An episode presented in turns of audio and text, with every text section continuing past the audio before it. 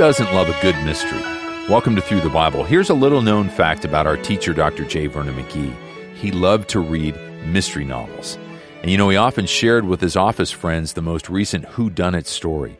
Maybe that's one of the reasons that he loved the Word of God. You see, the New Testament tells us there was a mystery in the Old Testament that is revealed in the person of Jesus Christ. It's the best whodunit we'll ever read. Join us as we learn all about this mystery in today's study of 1 Corinthians chapter 2. I'm Steve Schwetz, and you need to go ahead and find your place in God's Word while Greg and I share a few great letters from the Bible bus.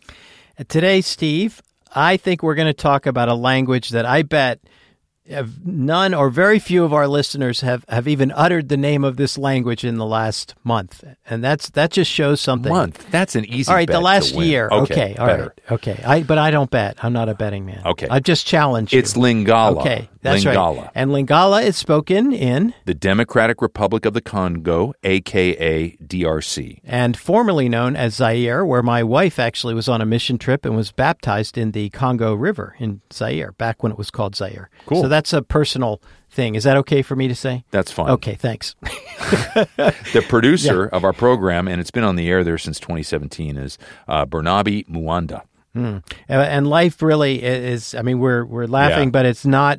It's not a happy, easy place to live in the in the DRC. Uh, even though it has many natural resources, like so many of the beautiful countries in Africa, it is one of the five poorest nations in the world. Um, in 2021, more than half of the Congolese, around 60 million people, lived on less than two dollars a day. So, a lot of challenges, and of course, there's spiritual poverty. Some people claim to be Christians, but uh, th- that may not be something real. And we're so happy, Steve, that we get the privilege and the honor to bring the systematic teaching of Dr. McGee into the Lingala language. And the letters always tell the story. Yep. And here's the first one. This is from a student at the university who writes Hello, servant of God. I follow your program regularly on the radio. I like this Lingala Bible teaching so much because I learn a great deal of Bible truths. I was saved through this program, and I praise the Lord for that. I pray for you so that God continues to empower you to equip us with such interesting and divine words of life. God bless you. Beautiful, beautiful. Now, here's a sister in Christ. She's living in the Kamituga Mwenga territory in the province of South Kivu, which, Steve, I don't know where that is, but I trust that uh, those who provide the reports, they know where this is. She says, I discovered Jesus Christ is my Savior through your program. I am married with four children. My husband is a polygamist with three wives and practices the Baha'i religion. What do I do? I pray he comes to Christ, but when that happens, what happens to us as his wives? Wow. Talk about difficult Yeah. situations. These are the challenges, and we're so grateful that we work with partners who are local, who understand some of the cultural challenges and can help interpret Dr. McGee's teaching of Scripture in a way that will help a sister like that. Yeah, I think we've got time for one more letter. Here's one from another sister in Christ, a mother of three. Hello, Pastor. I live in Uvira. It has been a long time I have followed your program. As I have a hunger to know the Word of God, I can tell you that this program is my answer. It has changed my life. I used to go to consult witch doctors for any problem I faced. Now I have understood that Jesus is my only answer. Thank you for teaching us the Word of God all the days of the week. God bless you. So we have two ladies that say they got saved. We have another woman that says that she's now turned away from witch doctors. This is real life transformation, Steve. Yeah. Yeah. And if you're encouraged by this, and I sure hope you are, you need to join our World Prayer Team. We haven't talked about it much in a little while. Go to ttb.org forward slash pray. Sign up today. You'll be able to pray for listeners like this. You'll hear moving testimonies every day. And if you think the Lord's not moving, or maybe you think your email box is a little boring in the morning, this email will change both of those views for you. Greg, why don't you pray for us? Father, what a privilege to pray for the world. What a privilege to bring the Word of God to the world and Dr. McGee's teaching. We're so thankful that you let us participate in a small way in the amazing things you're doing in the lives of people all across the earth. We pray you'll continue to do that for your glory. In Jesus' name, amen. Now, here's Through the Bible with Dr. J. Vernon McGee. Now, today, friends, we are coming to the second chapter of First Corinthians, and I trust you have your Bible open there. Now, in chapter 2, we've come now to the clarity of the Holy Spirit, and that corrects human wisdom. We saw something about that last time. But in chapter 1, it was the centrality of Christ crucified that corrects divisions, and the clarity of the Holy Spirit corrects human wisdom. Now, will you notice here that Paul begins, And I, brethren, when I came to you, I came not with excellency of speech or of wisdom, declaring unto you the testimony of God, or declaring unto you the mystery of God. Now, there are two things here I'd like to call your attention to. The first is that Paul did not use the philosophic method of preaching. He was not a textual or a topical preacher, but he was an expositor of the Word of God. And I personally believe that that is God's method. It is our Lord's method, by the way. Now, he says, first of all, that he didn't come with high flown language and the wisdom of the world and declaring to them the testimony are as it is the mystery of God. Now, what does he mean by mystery? Well, the word mystery is a word that we'll bump up against again in this epistle, and we'll go into detail, but it means simply here that which had not been revealed before. The mystery of God was now the fact that Christ is crucified that is something that had not been revealed before. Now it is revealed. It was only back in the Old Testament in type and in prophecy.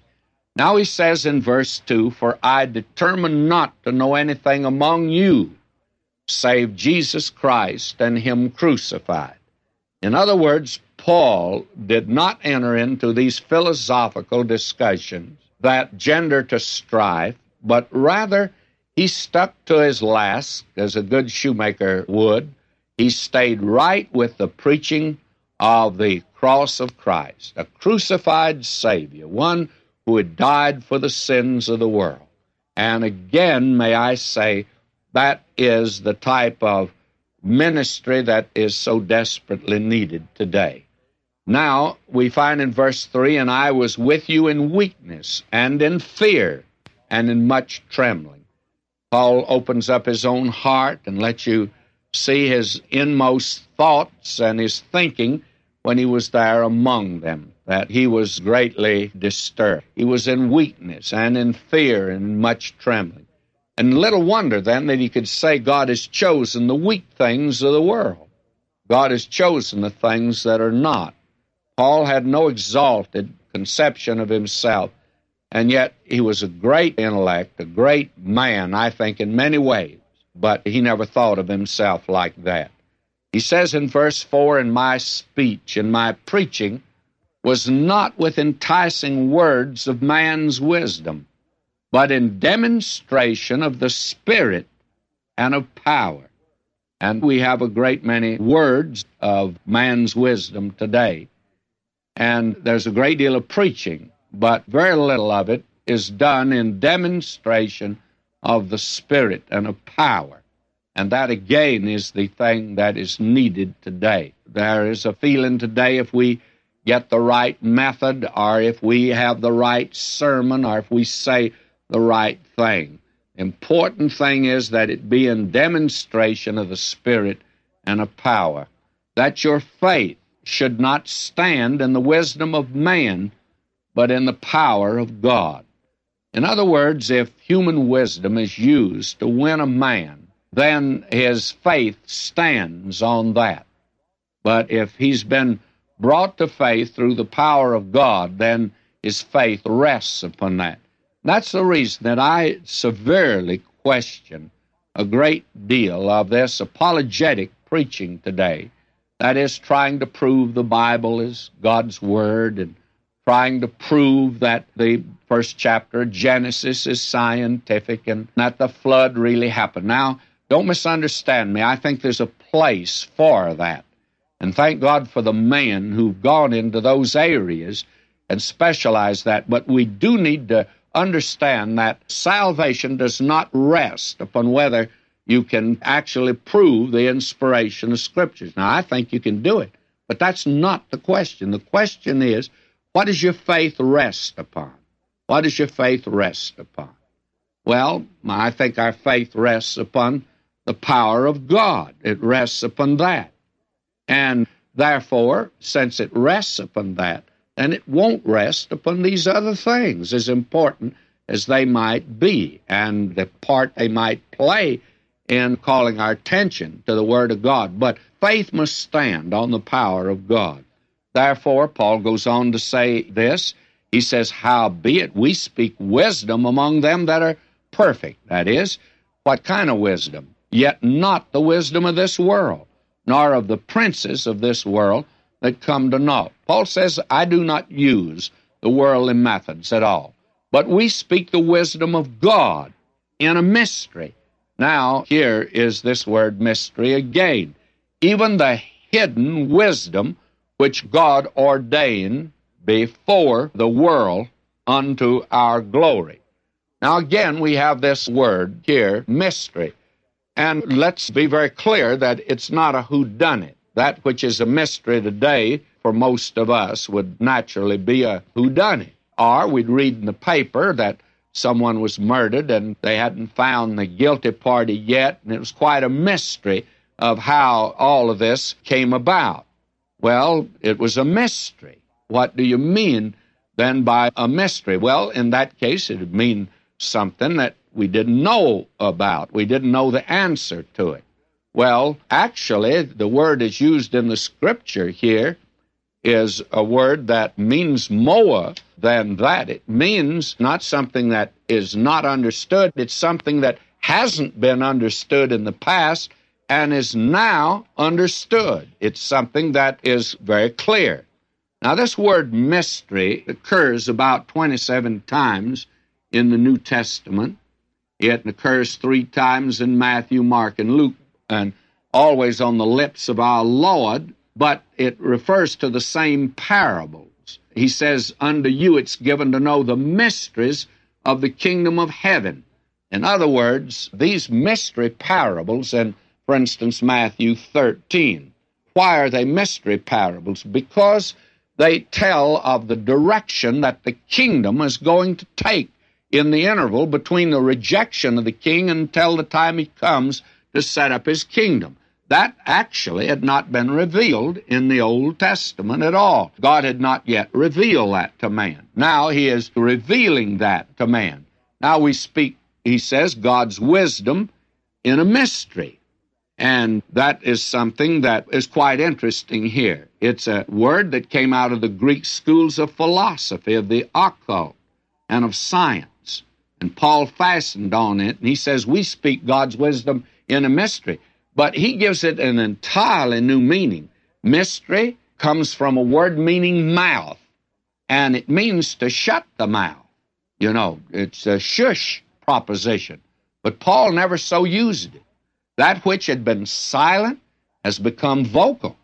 That which had not been known and could not be known as the result of human investigation now it's known. A mystery in the New Testament always means something undiscoverable by the activity of the human intellect, but it's revealed so that human intellect can understand it.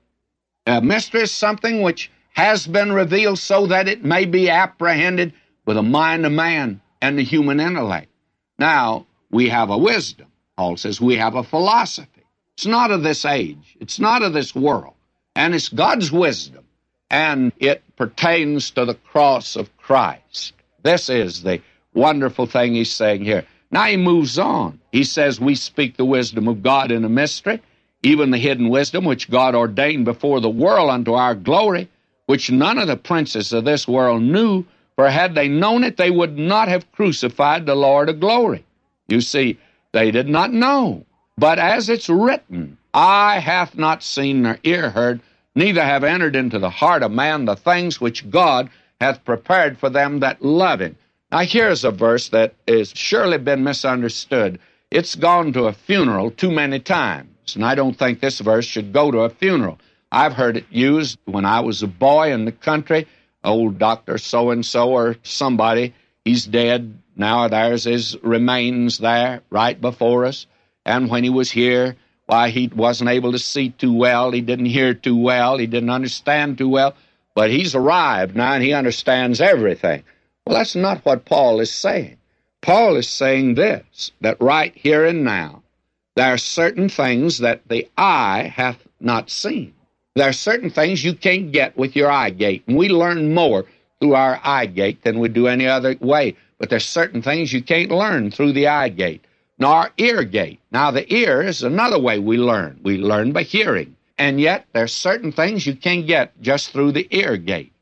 And neither entered into the heart of man. That is, by cogitation, by thinking, by reasoning. There are certain things you could never attain. God never had a Columbus. You can't discover him. You can't, by searching, find out God. Well, of course you cannot. Now, these are things that you can't learn. The things which God hath prepared for them that love Him. You don't get it by the eye gate, the ear gate, or by reasoning at all. Well, how are you going to get it? But God hath revealed them unto us by his Spirit. For the Spirit searcheth all things, yea, the deep things of God. Now, what he's simply saying here is that which you can't get through the eye gate, the ear gate, why, the Spirit of God can teach it to you. Now, there's certain things in the Bible that you can get through the eye gate, and you can get through the ear gate, and you can get through reasoning.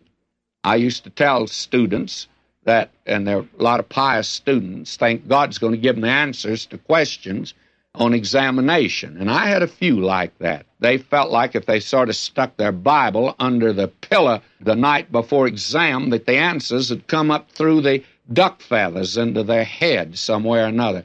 Some silly thing like that. Well, my friend, you're not going to learn that method at all. There are certain things you can get by study in the Bible, the history of it. You can learn the poetry of it. And there are many things you can learn by using your head and by study.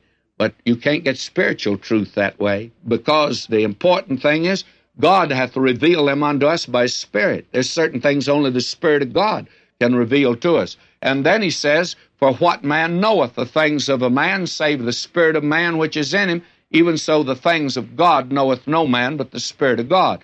Now, you and I understand each other because we have the spirit of man. I know how you feel when you fall down, for instance. Embarrassing, isn't it? And I watched an elder of mine one snowy morning in Nashville come out of his house and he slipped and fell. He had two scuttles full of ashes. He's taken out to the alleyway to empty in his garbage can, and he held on to them. He didn't spill an ash, but he sure fell hard.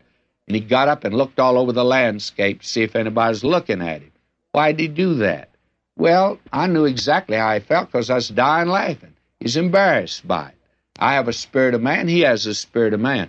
But I don't know how God feels. I do not know that. And if I'm to understand anything about God, He'll have to reveal it to me. Now, Paul says, verse 12, now we've received not the Spirit of the world, but the Spirit which is of God, that we might know the things that are freely given to us of God. Now, there's certain things that we can only understand that the Spirit of God reveals to us, and He does it freely. He wants to be our teacher, which things also we speak, not in the words which man's wisdom teacheth, but which the Holy Spirit teacheth, comparing spiritual things with spiritual. Now, he makes this very profound statement here, and it's an axiom of Scripture. It's a very familiar verse but the natural man. Now, that is the man that's unsaved. That's the way we're born into the world. We're dead in trespasses and sins. We have no capacity for God. We're an enemy of God. Now, the natural man, he receiveth not the things of the Spirit of God. Now, I hear this constantly of our program. A man told me he was a salesman. He's back east. He said, I just was going down the dial on my car radio. I was traveling to another town where I was to speak. And he said, I heard you come on. And I said, You're another preacher, and I'm tired of listening. And he said to them, and he started to turn me out and he said, Well, he's teaching the Bible. And I was dealing with, I don't know what passage, but he said, I wonder what he'll say about that. And he began to listen. Now, he resisted that. In fact, he finally cut me off and he said, That fellow's some sort of a nut, a religious nut. But the next day, traveling to another town, he said, I'll listen again. And he listened again. And then coming back through, he remembered the time and he listened again. And finally came to the Lord. But the natural man, he receiveth not the things of the Spirit of God. Why? They're foolishness unto him. And believe me, if you're listening to me right now, friend, and you're not a Christian, if you don't think what I'm saying is foolish, there's something wrong with you or me, one of us, we're wrong because God says that the natural man, this type of thing is foolishness to him. That is the preaching of the cross of Christ for salvation. And he says, neither can he know them. And I used to think in college, I had the high minded notion that anything any man wrote I could understand. Well, I found out that wasn't true. And you certainly are not going to know the Word of God till the Spirit of God opens your mind and heart to understand it. He says here, For they are foolishness unto him, neither can he know them because they're spiritually discerned. You see, only the Spirit of God can take the things of Christ and show them unto us. Now, the Lord Jesus said that. He said, When I go, I'm going to send him unto you. Now, when he comes, he'll not speak of himself. He'll take the things of mine and show them unto you. And friend, until the Spirit of God shows you the things of Christ, my speaking is certainly in vain. Now, verse 15. But he that is spiritual, that is, he that has the Holy Spirit, a child of God, he judgeth all things. That is, he understands these things, yet himself he's not understood. He is judged of no man. That is, no man's able to understand him. For who hath known the mind of the Lord that he may instruct him? But we have the mind of Christ. Now, you can't tell God anything, but he can tell you a great deal. And he can't until we have the mind of Christ. That is, till the Spirit of God takes these things and show them unto us. Now, we have just a moment or two that's left. I'd like to make an experiment with you today. Now, out yonder, listening in, right now is a great company of folk. Now, in that company right now, there's people that are not Christians. You probably listened to this hour for some reason. I don't know why. Or you've listened to part of it, or maybe you've tuned us out by now. But if today you are not a saved person, don't you really think that the preaching of the cross is foolishness to you? Don't you think that for a man to die on the cross, which looks like total defeat, doesn't that impress you as being not salvation, but being something that's rather foolish? And yet, God says this is His method, this is His wisdom, that He gave His Son to die on the cross for you, in order that you might be saved and that you'll have to trust Him to be saved. Now, does that impress you as being foolish? Now, if you're unsaved today, we're making this experiment. Would you mind just dropping me a note and saying to me, Preacher, I listened to you, and you want to know my reaction, and I want to tell you, I think that what you're saying is rather foolish. I can't see how that's important. I can't see how that is going to save anyone. Now, if that is your experience, write and let me know. And if it's not your experience, I'd like to know. And then if you're a child of God, I'd like your reaction. Now, I heard the other day from a man who's a comedian. I've not read his letter and don't intend to. He's a comedian in a nightclub. He listens to our program. He thinks that I am, without doubt, an oddball. He thinks I'm funnier than he is. And you know that's the way it should be. What's your reaction? So until next time, may God richly bless you, my beloved.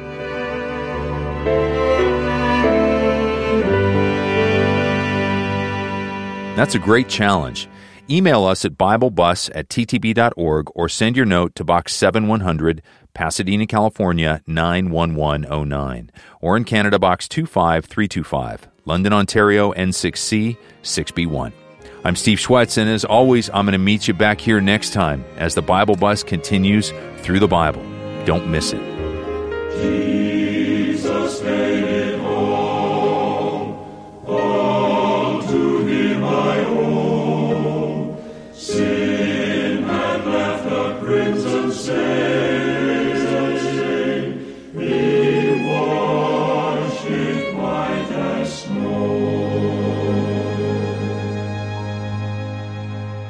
Well, ride the Bible bus for five years and you'll be amazed at what God teaches you from His Word about what it means to believe on the Lord Jesus Christ and you will be saved. It's a blessing that keeps on going.